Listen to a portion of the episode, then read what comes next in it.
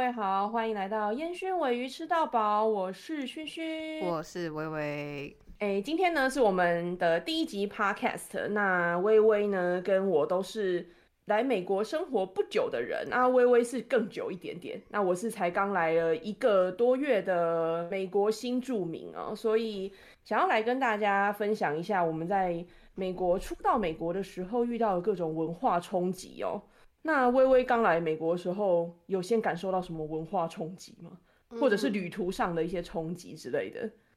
哦，旅途上的冲击哦，旅途上冲击我蛮多的，因为我是二零一八年来美国，然后然后那时候是来念研究所，但是跟大家不太一样，就大部分大家都是就只身扛着行李箱，我那时候是扛着行李箱跟三个家人来研究所。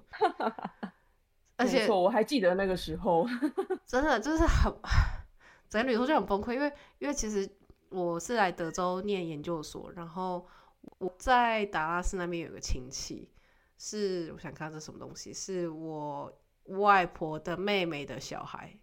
哇，外婆的妹妹的小孩，那要叫什么？外婆的妹妹，阿姨。哎，对耶，对耶，是你妈的表姐对不对？表妹？呃，是我妈表妹跟表弟，然后所 以哦。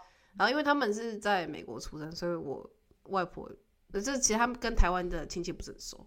然后，但是是我外婆就说她要来，然后我就外婆外婆几岁啊？外婆二零一八年的时候嘛，嗯，对啊，八十。她可以自由行走吗？还是 需要人家搀扶？还是其实我外婆要坐轮椅？其实我外婆体力还蛮好的，但是就是。就是好，那时候我就想说，好吧，外婆要来，那也还可以。然后，但是我就变成我外婆要来，我妈要来，然后我有一个小表弟也来凑热闹。三个人年龄层从八十岁一路到十岁，我就八十岁到十岁耶。搭美到美国，你搭了多久的飞机呀？我那时候我那时候是先飞呃西岸，然后再转机。然后，而且我机票那时候分开买，所以我的外婆。就就是他们三个住在一起，然后我没有跟他们住在一起。那这样你就不就照不顾不到他们了？对，其实现现在想现在回想看看，说不定我也是故意的。就我不想要，我不想要，就是十几个小时还要被摧残，所以我就分开买。但其实主要是因为这个机票买不到哎，好可惜哟。对啊，没有了。那时候 那时候我用策略是因为我刚刚说哦，我只买去程机票，我还没有。就是我没有买回程，然后我说这样子这样子我们就就分开买了，分开买就哎呀好可惜哦，坐不到一起。反正，在飞机上我们就分开坐，但是但是飞来的路上就是我坐在呃飞机紧急通道的那一排，然后后面有一对父女，是东南亚的爸爸跟女儿吧，然后女儿全程都在踢我的椅子，踢了十二个小时。哇靠，活力超充沛哎！真的，我真的超气。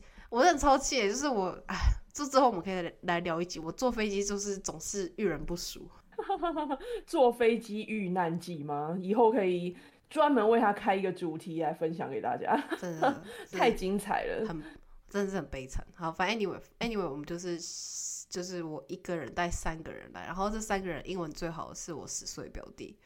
有受过英语教育的，算是比较近代的英语教育。然后反正那时候我们就来嘛，到洛杉矶之后，我就让他们自己搭飞机去达拉斯，然后我我一个人飞去奥斯汀。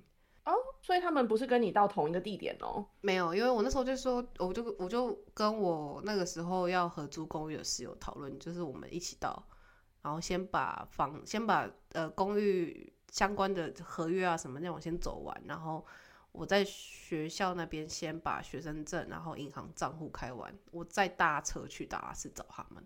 哦，哇，那这样子上至八十岁，下至十岁的这个三人组是要怎么到自己去搭飞机到达拉斯？这我真的，我这我真的是要感谢我表弟，就是我 credit 给他，他 我不知道他怎么 manage 这两个老人家。好厉害耶！他们应该，你表弟应该也没有来过美国吧？没有，那时候我外婆跟我妈都来过一次，然后我表弟没有来过。依旧讲英文最好的人还是我表弟。对啊，而且在美国，我觉得不要说是美国的机场，你光是要到一个陌生的机场转机都还蛮困难的，因为机场它就有一定的规模，很难就是很直观的去转。还是那时候你有跟他们讲要怎么去怎么走啊？我那时候是这样子，因为就是我外婆年纪够大，所以我那时候申请，如果你如果你呃有特特殊需求，或者是说老人、孕妇那种不便行走的话，你可以你可以跟你在台湾的时候就可以跟。航空公司的地勤说：“哦，可以帮我们申请轮椅服务跟一些接送服务嘛？”然后我有把他们下一个航班的资讯给他们，所以我们从洛杉矶下机的时候，我外婆出飞机就有一排，在美国你不是都会看到，就是会有一排要推着轮椅的人等着接人吗？哦，对，然后所以我外婆那时候还是有申请那个，这样还蛮方便的。对，我外婆还说：“我也在讲，我为什么要做这个？就是我不来了，我不来。”然后我们就跟他说：“阿妈，这样子我们会。”快一点哦，我们可以就是走快一点，你知道吗？我们有特殊通道，然后各种说服阿妈就坐上那个轮椅。所以你还记得是几岁以上可以申请吗？搞不好可以给听众一点那个，其实他没有限制，就是我觉得只要看起来就是。够老就可以了，他没有，我他他没有一个特特别的，就是说要怎样，因为我也蛮常看到，就是比如说是三四十岁，但是可能看出可能需要协助，或是有一些嗯肉眼看不到的需求，然后他们就找他们就有跟航空公司讲说，哦，可以帮我接受吗？哦，了解了解。不过这边我想要差个提示，你刚刚说有一大堆轮椅这个，然后我另外。也很想问美国这边的宠物，国内航班他们宠物是可以随，就是可以直接上飞机的吗？因为我很常看到有人牵着狗，我那时候在等转机的时候，看到很多人都牵着狗直接上飞机，直接走过去。哎，我觉得大部分的航空都可以，然后可能有每个航空公司规定稍有一点点不一样，因为我没有带过我们家的猫 搭过飞机，但是但是狗的话，好像你在某一个体型。之内，在某一个体重之内，它只要可以，比如说塞进那个外出笼，或者是说它可以就是在你脚边这样坐下来的话，好像不用特别再帮他买个座位，但可能会另外收宠物相关的费用。哦，因为我就觉得很酷啊，因为他们都是我们在等转机的时候，那个地方都是已经托运完了，嗯，的等候区，但是还是有很多人牵着他们的宠物走，我就觉得很有趣这样子。就觉得哎，不不用不用那个放那个笼子要托运什么的，他们是可以直接带到飞机的座位区跟他们一起坐的是吗？对，可以坐在一起。然后就是啊，我每次都很期待，就是我可以跟狗坐在一起，那每次都失败。我那时候也没有遇到，但是我遇到了一个，因为我们那时候转机的时间等待了大概八九个小时，然后我跟我老公就在。那个等候区已经是从很多人等到没有人，再从很多人等到没有人，然后呢，跟我们一起等的一个可能是要跟我们搭同一班飞机，是一个美国的男生，他就牵着一只超小的超小的小狗，然后呢，那个男的他就躺在那边休息了一下之后，他就突然走过来我们这边。我们两个刚到美国，你知道，刚到美国的台湾人都会想说，美国人很可怕，会不会拿枪出来啊？这样子，你在管制区了耶，怎么会有枪？超害怕，没有了，就会想说是不是有什么事情这样子。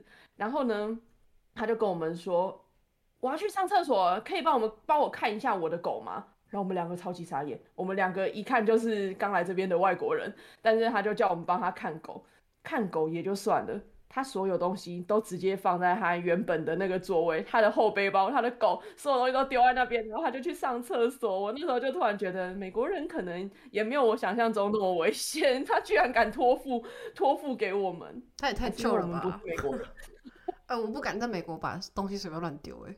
对啊，那个人真的非常酷，他把，而且他的东西行李其实很少，就是如果我们有心要偷拿他的东西是非常容易的，就是他是一个。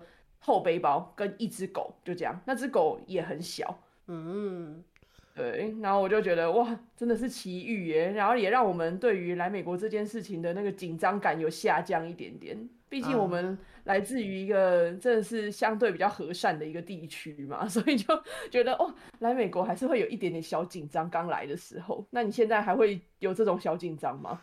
我觉得还好耶，因为我在美国搭蛮多次飞机啊。其实真的要说，我第一次来美国的话，不是一八年带着三个，我不会说，我不会说累赘，我会说甜蜜的负担。我第一次来其实是一八年的二月吧，就是那时候我是来研究所面试的。我那时候跟工作请了一个月假，然后飞来美国，一个人就待了一个月。那次才是我真的很错，很很就是真的错到不行的第一次旅行。因为你在桃园机场有没有遇过？因为飞往美国的航班他们会随机抽第二次安检。哦，我好像知道有这件事，但我没有遭遇过，就是了。对，就是第二次安检的流程是这样子，就是呃，你会在你的机票上面看到四个 S S S S S，就看起来就好像很有事。然后，然后我想说，我那时候抽，我想说这什么东西？然后地勤人员就很亲切说：“哦，你这个是抽到第二次安检了，你等一下登机前的话，你的随身行李就是到麻烦到布幕后面。”嗯，我们会再开包做检查哦。我想说，哇靠，还要开包，也太也也也太严重了吧。然后我就在等着，在等登机的时候，就查了一下二次安检是什么。二次安检主要是，就你看有嫌疑的是你有嫌疑，我不知道是什么嫌疑，这个标准怎么算？然后或者是你是 长得比较有嫌疑，这长得很长得有嫌疑，很母汤哈。然后另外一种是你是单身适婚年龄的女性。单独他怕你去打工啦，怕你去打工打工换宿啦。他怕我把脚打开开去打工换宿，怕你去打工换宿啦。没有错，然后反正所以然后就就我那个时候就刚好符合这个状态啊，所以我就被抽了二三件。所以上飞机前我随身行李就被打开来，就他们就还甚至用那种就是炸药扫描之类的东西扫过我的电脑，扫过我的手机的程度哦。然后我想说，哇靠，去个美国真是难上加难。对我，我记得之前有看到一个 YouTuber，也是说他在美国的时候就被拦下来，然后在什么小，她也是她也是就是单身女女性，就未婚女性啦，然后就是也是被拦下来，然后在那个小房子间里面待了超级久的，然后因为他是 YouTuber，然后艺人就没办法，而且美国人就会想说你是艺人，我又不认识你，然后然后就会想说听起来就是好像不是很。正当的职业，在他们感觉就会觉得好像是要来做什么黑的这样子。不过，因为如果他是 YouTuber 的话，他其实应该有机会可以跟他们说明，说你可以到我 channel 看看。对啊，可是，在那种情况下，应该就会真的会吓到之类的。真的，像我们那时候就来的时候，恰好碰到疫情啦，所以我老公的面试，呃，顺带一提就是我跟我老公是基于我老公的工作来到。美国的那微微，她是因为大学念书的关系来到美国，然后之后就在美国落地生根了，成为一个美国人。大概背景是这样，我还是 台湾人。就我，我还是要跟大家澄清，我还我没有美国国籍。就我，我爸妈都会。你不是已经有了吗？你不是有没有没有，我是绿卡，绿卡是永久居民而已。哦。我爸妈都都会随便说，哎，你这个美国人，我就说我还是台湾人，你不要随便出击我。然后，但是因为我跟我先生，是因为我先生他那时候他的面试适逢疫情。所以就是变成现在都后应该算是后疫情时代啦。其实后疫情时代，即便没有需要这个隔离，但是大家都还是已经习惯用远距了。所以我先生他的面试是用远距的。然后我们那时候来到美国的时候，我们就是用非常高等的签证，也没有就是很很正当的签证，所以一切都非常顺利，就没有像微微，因为你第一次来的时候就是什么签证都没有，就是我第一次用 EST 来的。对，就这这样就比较危险。但是如果你有很正当理由的签证的话，其实就还蛮不会受到刁难的。我那时候就说，就跟我先生说，我只被问了两个问题，一个就是你的老公是谁，就是你的签证是依附在谁底下的，然后我就指我老公。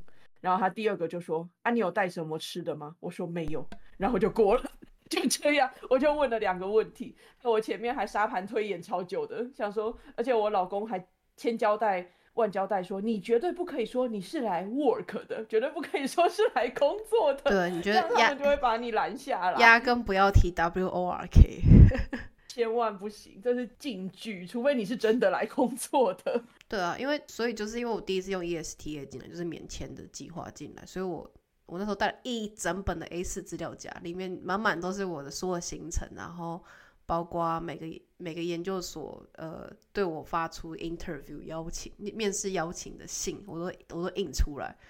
我记得那时候我遇到海关，其实是一个亚裔的男生，然后就我说，嗯，就是你来美国干嘛呀？然后我就说，然后我就把这个资料夹夹掏出来，然后说，哦，我是来研究所面试的，然后。我说你想要知道多细，就是我哪一天哪天在哪里吗？我他说呃嗯你要去哪些地方？我说哦我是先先在 L A，然后我等一下转机到西雅图，然后我我然后我之后飞去波士顿，再飞去哪里哪里哪里哪里，就讲了巨细靡遗，仿佛就是个旅行社在在卖套装行程一样的告诉他，然后他听完之后就。他其实还蛮亲切的，他你没有就是很凶或者什么之类的。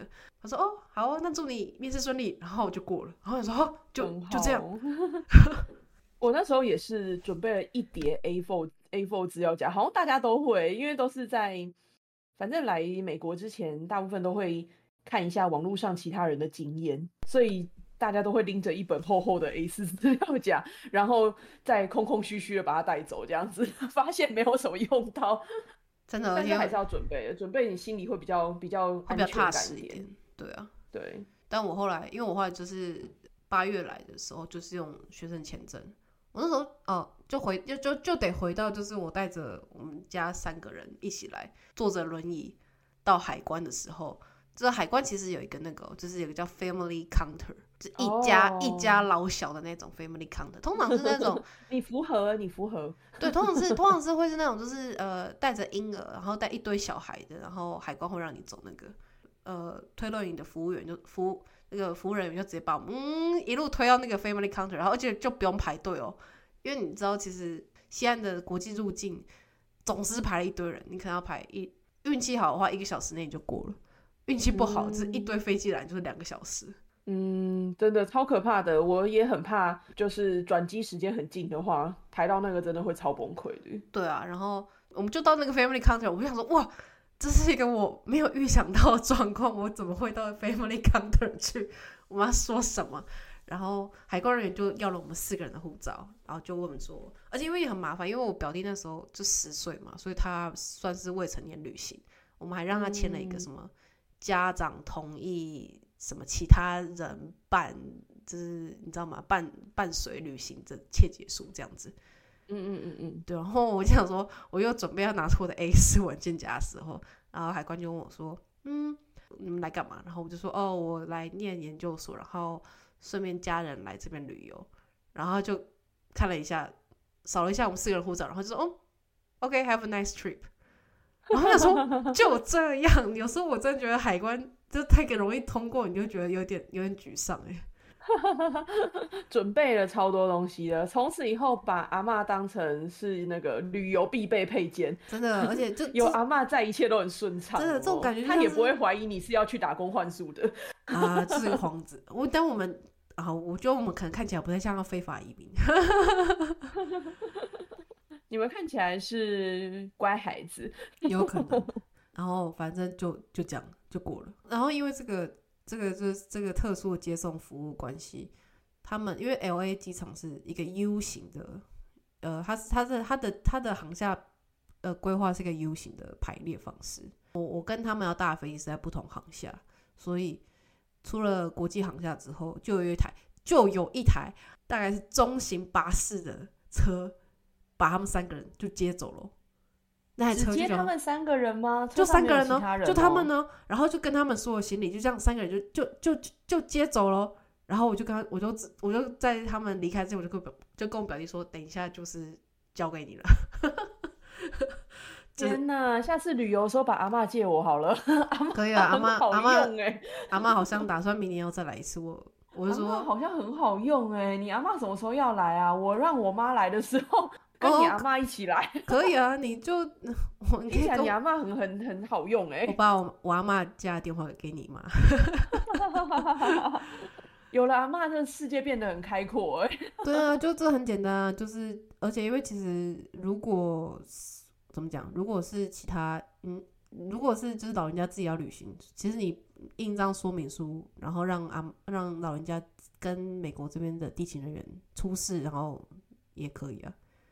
嗯，感觉是蛮不错的。而且我妈其实本来非常的没有想要来美国，她因为她我们曾经到过欧洲旅游，然后对于这么长的航程，其实因为我们也不是什么大户人家，坐的就是经济舱，所以要来到美国，她真的是心理压力超大。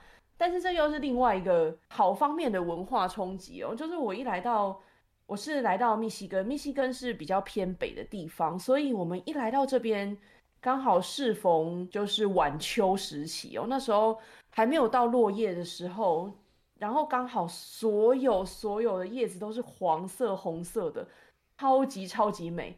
我妈一看到那个景色，她就马上就说：“那下明年的秋天我也想要去那边看，真是太漂亮了。”我觉得虽然密西根不算是一个旅游热门景点，但是就有兴趣的人真的是可以来看这边风景，真的是超漂亮的。有，我真的是很羡慕，就是北部的州可以有真正的秋天。现在德州，哦，我在德州，德州的南边靠近墨西哥，我们家附近大概只有三棵树有橘色的叶子，其他都是绿色的，其他都是仙人掌，是不是？没有没有没有，仙人掌仙人掌要再开往西边开一点，才会有一堆仙人掌。所以就是因为这样，你妈才一直不想再来了。你爸妈才一直不想再过来看你了，太远了，然后又没有什么吸引人的地方啊，就连老公都还吸引不了他们。对啊，我甚至我爸妈连我跟我老公结婚，虽然也不是有什么了了不起隆重的结婚仪式，但我爸妈就说：“哦，那没关系啊，我们就线上参与。”好意思，这个是疫后疫情时代，后疫情时代大家的那个懒惰、那个惰性都跑出来了。真的，对，反正那是。一八年的那一次冬天是我第一次来，最大的冲击就是我准备了我我为了这个我为了这个大考准备了那么多，准备了那么多，念了那么多书，然后结果海关就只问了我大概三个问题就放我走了。后你在这边开始正式生活之后，这边的生活有让你有什么一开始最不习惯的吗？或者是租房的规矩啊什么的？你觉得有什么跟台湾很不一样的之类的？呃，我觉得。租房还蛮不一样的，就是我知我知道我知道轩轩好像不是跟我不太一样，但是但是像我在奥斯汀这边还蛮多是公寓，就是大型的公寓的租屋，嗯嗯嗯对，然后公寓因为我们住的是一个两层的公寓，就是呃虽然说是公寓，但其实跟独栋的已经没有什么两样了，只是说我们一二楼住的是不一样的住民这样子，嗯，然后而且你们房东也是就是。个体户嘛，就他是单独一个人，然后可能，嗯，我们是房仲代理啦，然后我们这一区有超过一间的房产是是由他代理的这样子。对，但是你们是就是比如说是房东本人委托房仲管理嘛，就是啊，对对对，网上就是一个网上那个房子所有人是一个一个人类。对对对对对，我们的房子所有人是同一个人，然后房呃，其实我们房仲他管理的房子也是来自于同一个房东啦，只是他房产比较多这样，然后他本人住的比较远一点，住在哪里啊？好像是住在西岸呢，这也太远了吧？听说，好，就我反正我那时候租是跟一个就是公寓公司，他们就是一个公，哎，要怎么说？是一个 apartment like agency company 这样子，所以跟你接洽的不是单一的房仲吗？是由那个公司派人跟你接洽这样子吗？对，你就把它想象成旅馆，但把它换成公寓这样的感觉，就是他们下面有很多 agent 啊，比如说，好，假设我们叫我们烟熏尾烧堡是一个呃公寓管理公司好了，我们在奥斯汀市区范围可能有四栋不一样的公寓 plaza。然后每个公寓 Plus 里面有 like 五十个单元，嗯，然后我就是其中他们一个一个一个地产一个 property 上面，然后租其中一个 unit 这样子。嗯，那其实是一个蛮 蛮 shady，就是蛮普通，甚至有一点老旧的公寓。我第一眼住在一个比较老旧公寓。所以你那个算是套房型的吗？还是它有一些共用的设施呢？它有，它都通常每个公寓的呃 plaza 都会有不同的 unit 给你选，就是不同类型，比如说。一种叫 studio，studio 就是办公室型的吗？对，有点类似，就他没有特别工作室，他就比较像台湾套房，他就没有特别把卧室啊、厨房啊，然后什么客厅这种领域特别隔开来。嗯，然后是一基本上是一个人一一到两个人住，然后另外一种是叫一 B 一 B，就是 one bedroom one bathroom，那这种就会隔开，他就会把睡觉领睡觉范围跟其他厨房客厅隔开来这样子。然后我们我那时候跟那个那个时候室友住的是二 B 一 B，就是两间卧室一间浴室。嗯嗯嗯，那很有趣。但我们我们那时我们那时候住的公寓是三层楼，一楼应该是那种 studio 房型。然后二楼我们家的入口，然后进来是客厅，然后餐厅、厨房，然后有个楼梯上去才是两间卧室跟一间浴室。所以这整个都是你们的吗？就是二楼入口以后就是只有你们在使用，是吗？对。然后我们那一排总共有好像六间还是七间吧，就是这样一条长条形的。然后一楼一楼就是一群 studio 住户，二楼就是每每一个门进来就是不同不同的公寓门号这样子。哦，了解。对，然后我们那边总共有一，我看一二三，大概三条，对，一个神奇的姿势排列三条的公寓小区这样子。哦，那这样子，你们的厨房那些设施，studio 的住户会用吗？还是就是只有你们专用的？就是我们用的，真的就是我们家。然后楼下他们自己有他们另外一套，但我们那时候住的。公寓没有附没有那种附在房源里面的洗衣洗烘衣设备，所以洗烘衣是公用的。哦，这个是我那时候选房子的，就是第一要件呢。就我那时候，嗯，选房子的时候，我就坚持一定要就是 in unit。他们所谓的 in unit 就是在你的房间以内的，不然就是他们就会是 share 的，要跟其他住户分享。然后那时候呢，我曾经看到一间房，它就是 share 的，它也是一样是这种两层楼的房型，但是它的那个洗衣机是在地下室。然后如果要去用的话，我们必须走门外的楼梯到地下室。然后那个时候呢，在这边当地的人就说，一定要选不用出。房子就可以到的洗衣室，不然你们到冬天的时候，你就会后悔万分。真的。所以后来我们就还是坚持这个选择，就是要选一定要在 in unit 的里面，不然真的是现在已经稍微可以体会到了啦。外面雪如果积得很厚，你又没有要出门，房子里面暖气开到二十度，你穿着薄长袖去洗衣服，真的是会要人命哎！你还要收哎。对啊，会很崩溃，受不了。我跟你讲，其实我我真的有试过这种，就是呃，laundry 是在地下室的。因为我那时候去波士顿面试的时候住的 Airbnb，然后他们的 laundry 就在地下室。然后那时候波士顿也在下雪，我靠，我真的是我真的是冷到不行啊！还好就是美国有烘衣机，在一个没有暖气的地下洗衣间，把湿的衣服拿出来一件一件这样子，然后然后再这样抖。抖着身体，然后回到我的房间晒，真的是会冷死。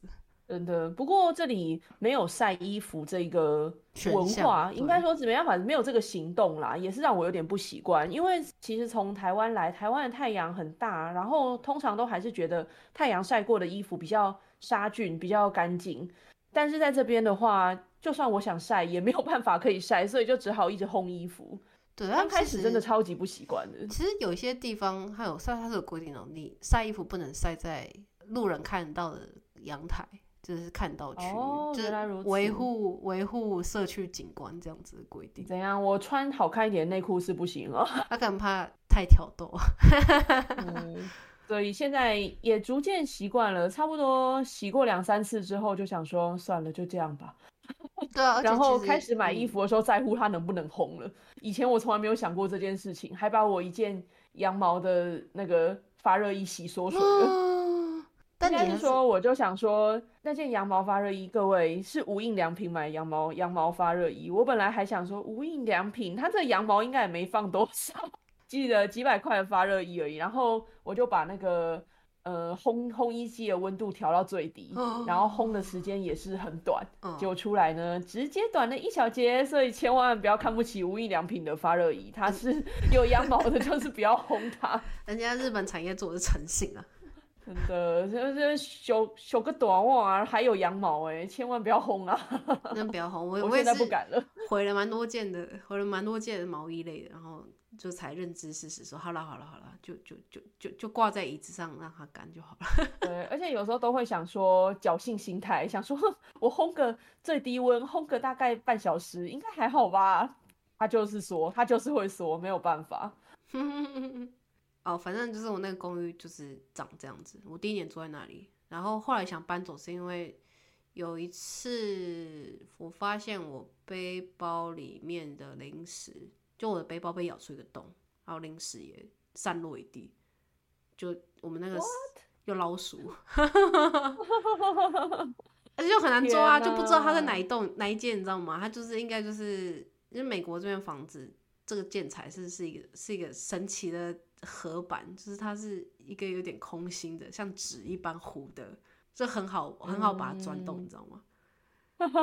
所以因为他们这边没有什么地震吧？对，房子我感觉结构都是比较随性一点的。真的，我每次都看，我是想说，我看那种三层楼以上的建筑，如果还在用这种做法，不是钢筋水泥的话，我就想说，这个真的不会倒吗？这个。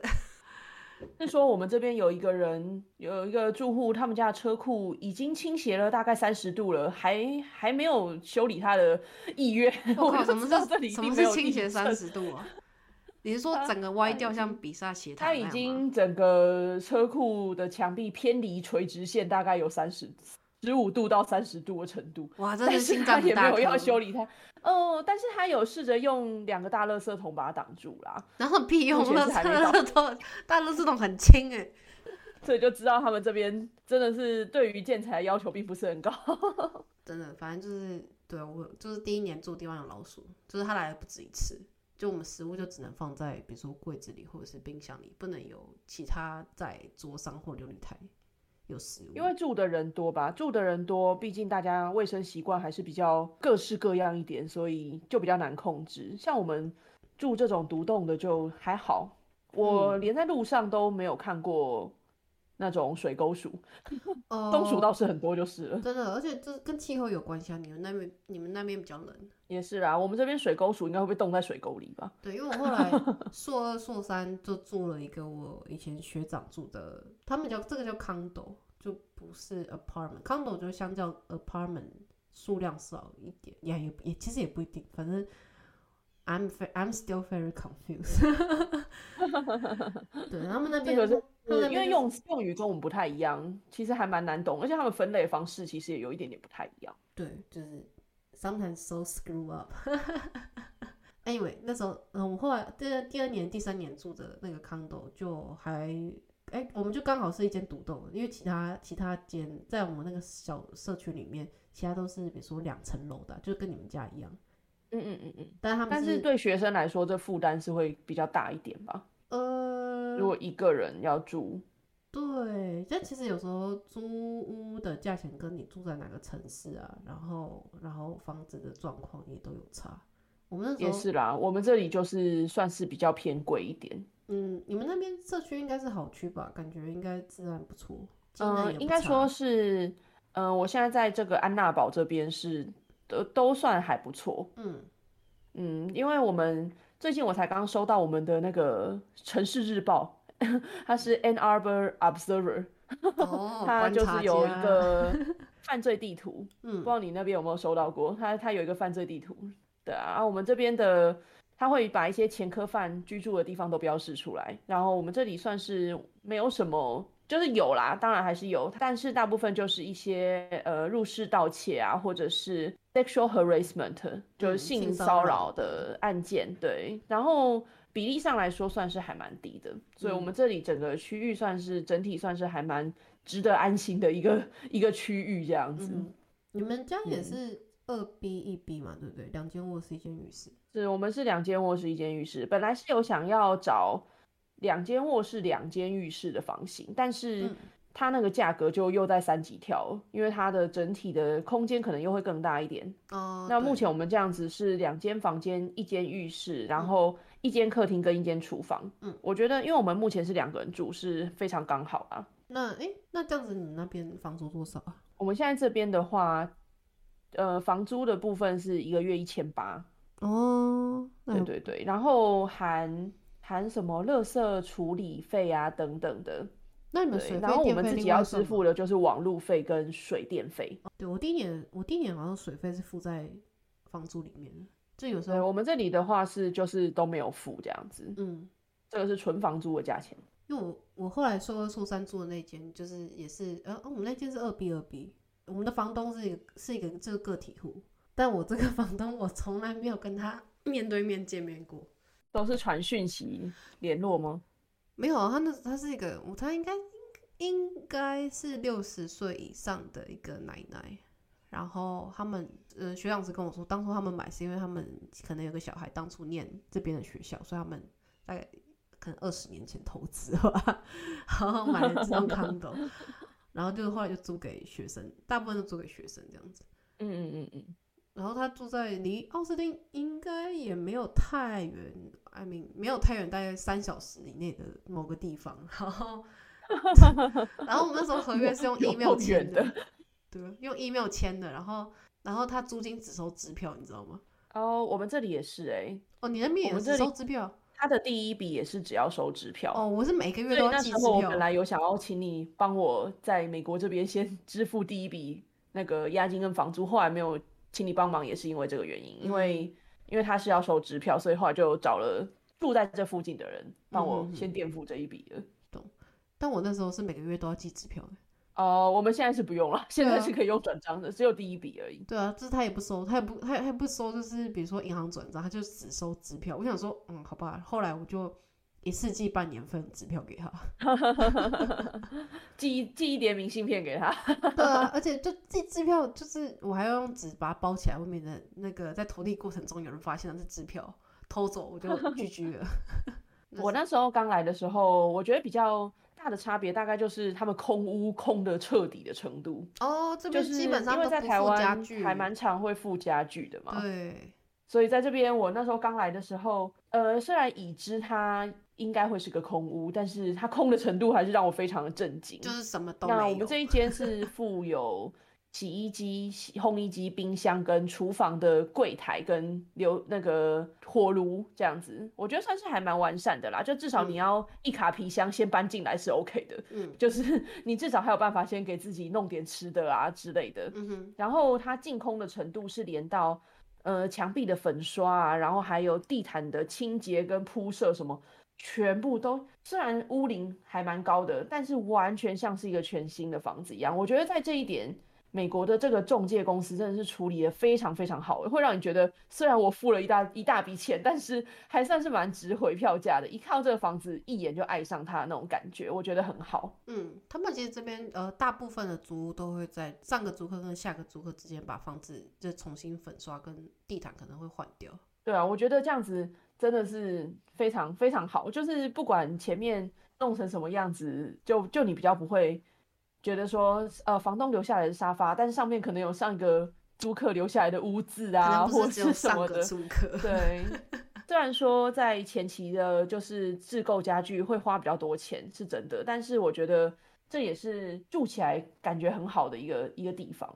嗯，我同意，而且就是这件事情就造就，而且因为这个空间变比较大，然后。因为当初疫情那一年，我有逃回台湾休学，逃回台湾一年。那时候就觉得，天啊，台湾租看起来太烂了吧！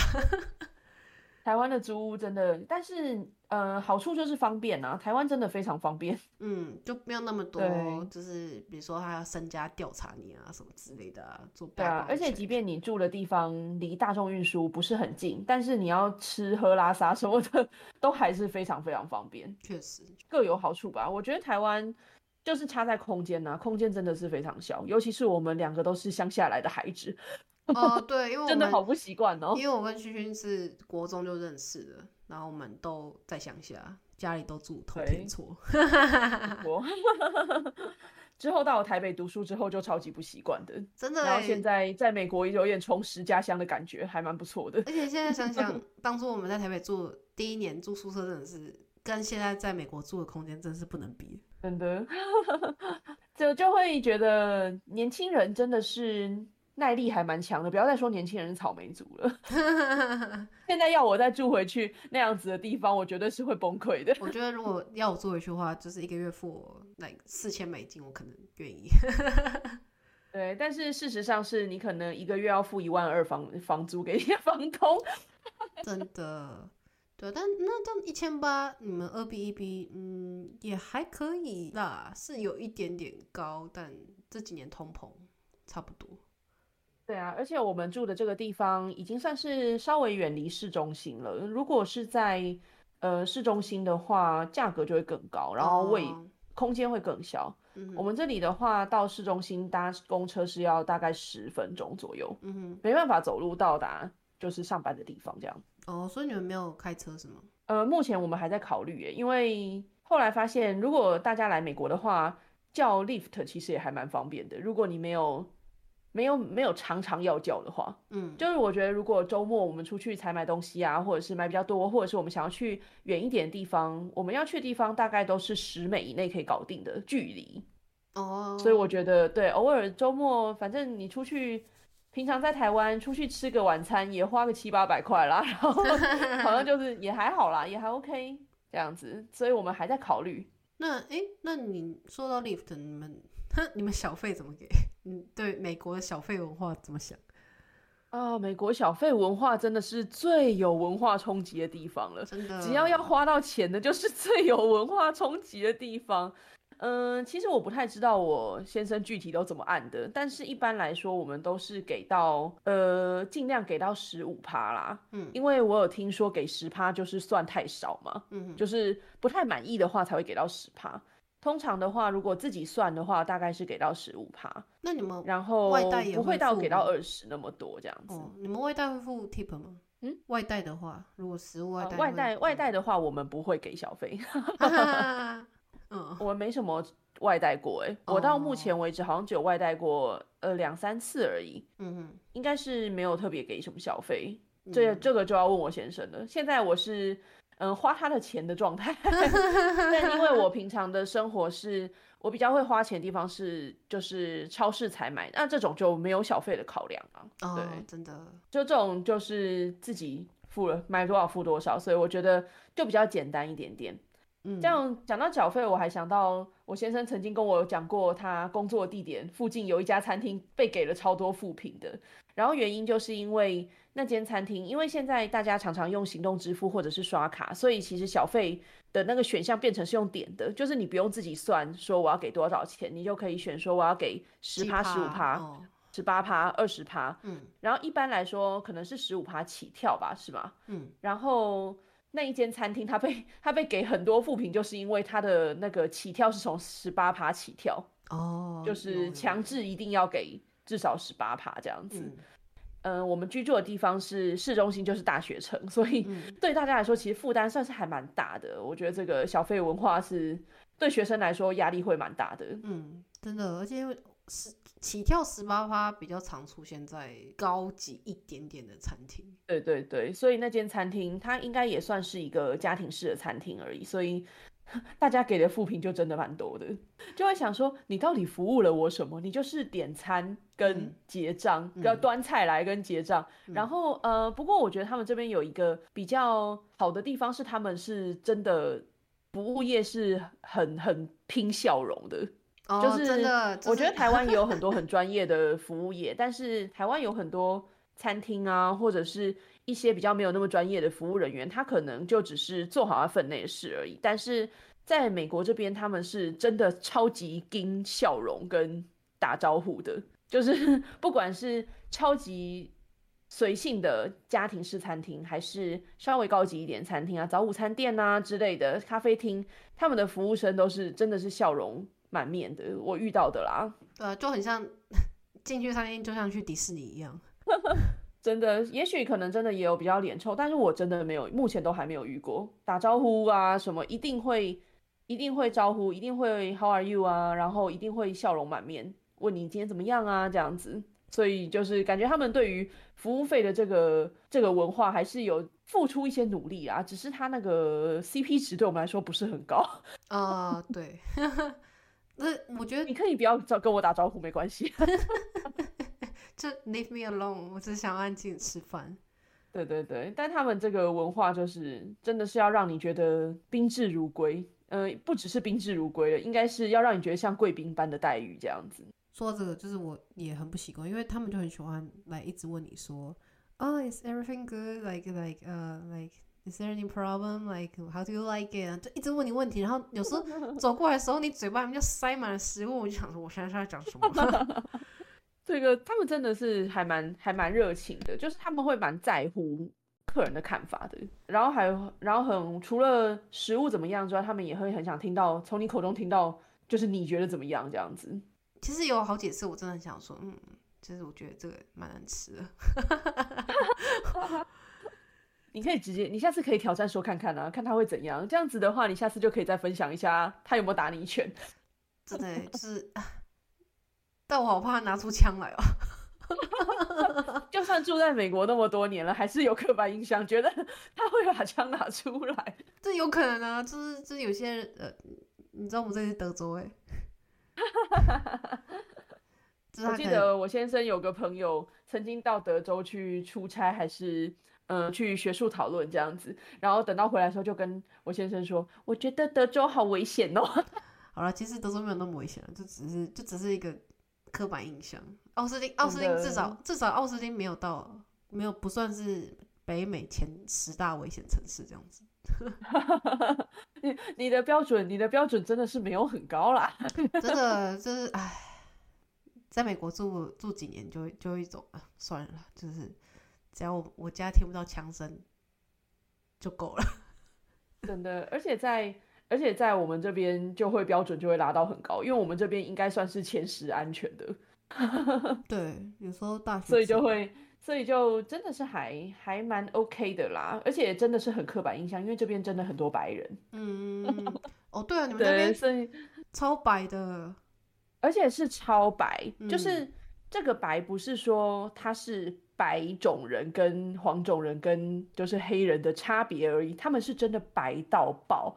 是白到那种你在，是你白到你打开电视那种 American Mean Girl 的家庭，然后还有那种基督教基督教家庭的那种超那种白，就是他们的白是白到超多金发碧眼的人哦，对对对对，就是他们感觉他们就是从祖宗十八代都是跟白人在一起的那一种白人。那你们那边，你那你知道你们那边的白人主要是什么意吗？是？如果是金发白眼，姐不是金发，金发白眼，哇，白眼大概是火影翼的吧？哇，不是，所以嘛金发蓝眼，那听起来蛮像日耳曼德国那边的移民。就是对啊，就是那种真的是，嗯，大家很刻板印象中的白人的长相啊。虽然也不是说呃黑人怎么样，但是呃刻板印象跟实际发生的，好像黑人多的地方真的是比较。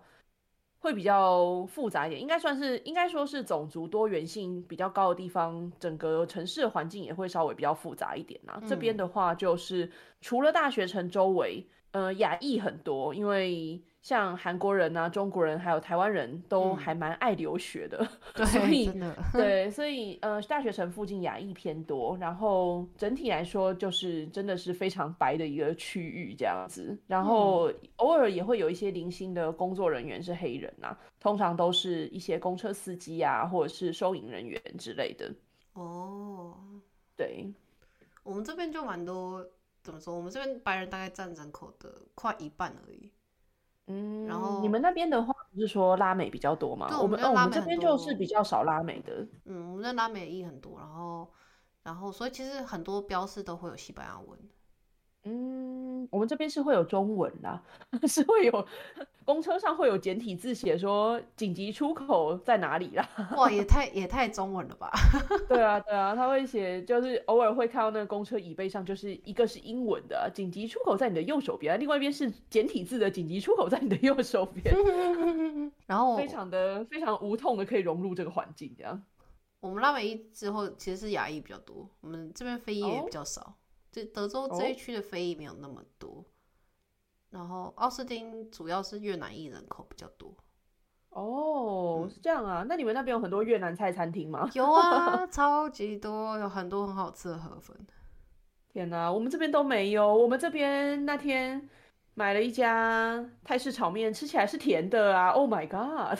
但这边的泰式炒，你说泰式炒河粉还是泰式炒面？炒河粉，泰式炒河粉。炒河粉其实美国都吃来甜甜的。吃起来是甜的啊，还好我有老干妈，这边 这边是没有在夜配的啊，才第一集而已是没有夜配，但是还好我有老干妈，还有那个那个金兰酱油把它拯救回来了。但是如果你去东呃就是东南亚超市买那个帕泰，就是泰式河粉酱，它本来就甜的。对，但我我有我知道有卖，但是我目测了一下它的那个。那个颜色啊，我猜想吃起来大概就是跟我们买到的那个泰式河粉是一样味道的。可能是因为他们那个泰式酱，泰国人并不会直接使用它吧。但是在这边的开店的人，他们可能就觉得，哦，这个就是拿来炒泰式河粉的，所以就会直接把它倒进去，就不加其他的调味料了。然后整体吃起来就是一个，我们就每次都戏称这里是一个台南口味。我们那个泰式料理餐厅，每个东西吃起来都好甜好甜。哎，那你有在这边泰式餐厅看过那个吗？Tiger Cry，Tiger Cry，嗯，他们有一道菜，其实细节是什么我有点忘记。我好几年前吃过一次，就是台它这个菜叫 Tiger Cry，它好像是咖喱吗？然后它的辣度啊，就是整个大爆表，就是它的他们会不会太集中？它的副标就写说什么，就是老虎也会哭的辣，耶耶耶，就是辣到连老虎都会哭流泪的程度。我在这边只有吃过泰式炒河粉，因为其实我觉得还是很好吃的。经过我的加工之后，因为它毕竟使用的还是正统的酱的味道啦，只是它没有再加一些酸辣啊或者是咸味啊这样下去，所以我还是蛮爱吃那个的。但是我上次吃到比较冲击的一个是他们家的泰式绿咖喱，它那个泰式绿咖喱吃起来就是有加辣的烩饭，非常的好吃，但是它不是个绿咖喱。这个我觉得也是非常有趣的一个地方。什么意思？为什么？为什么？就是它吃起来是它它的绿咖喱，不知道大家有没有看过 Jamie Oliver 做绿咖喱的那个影片？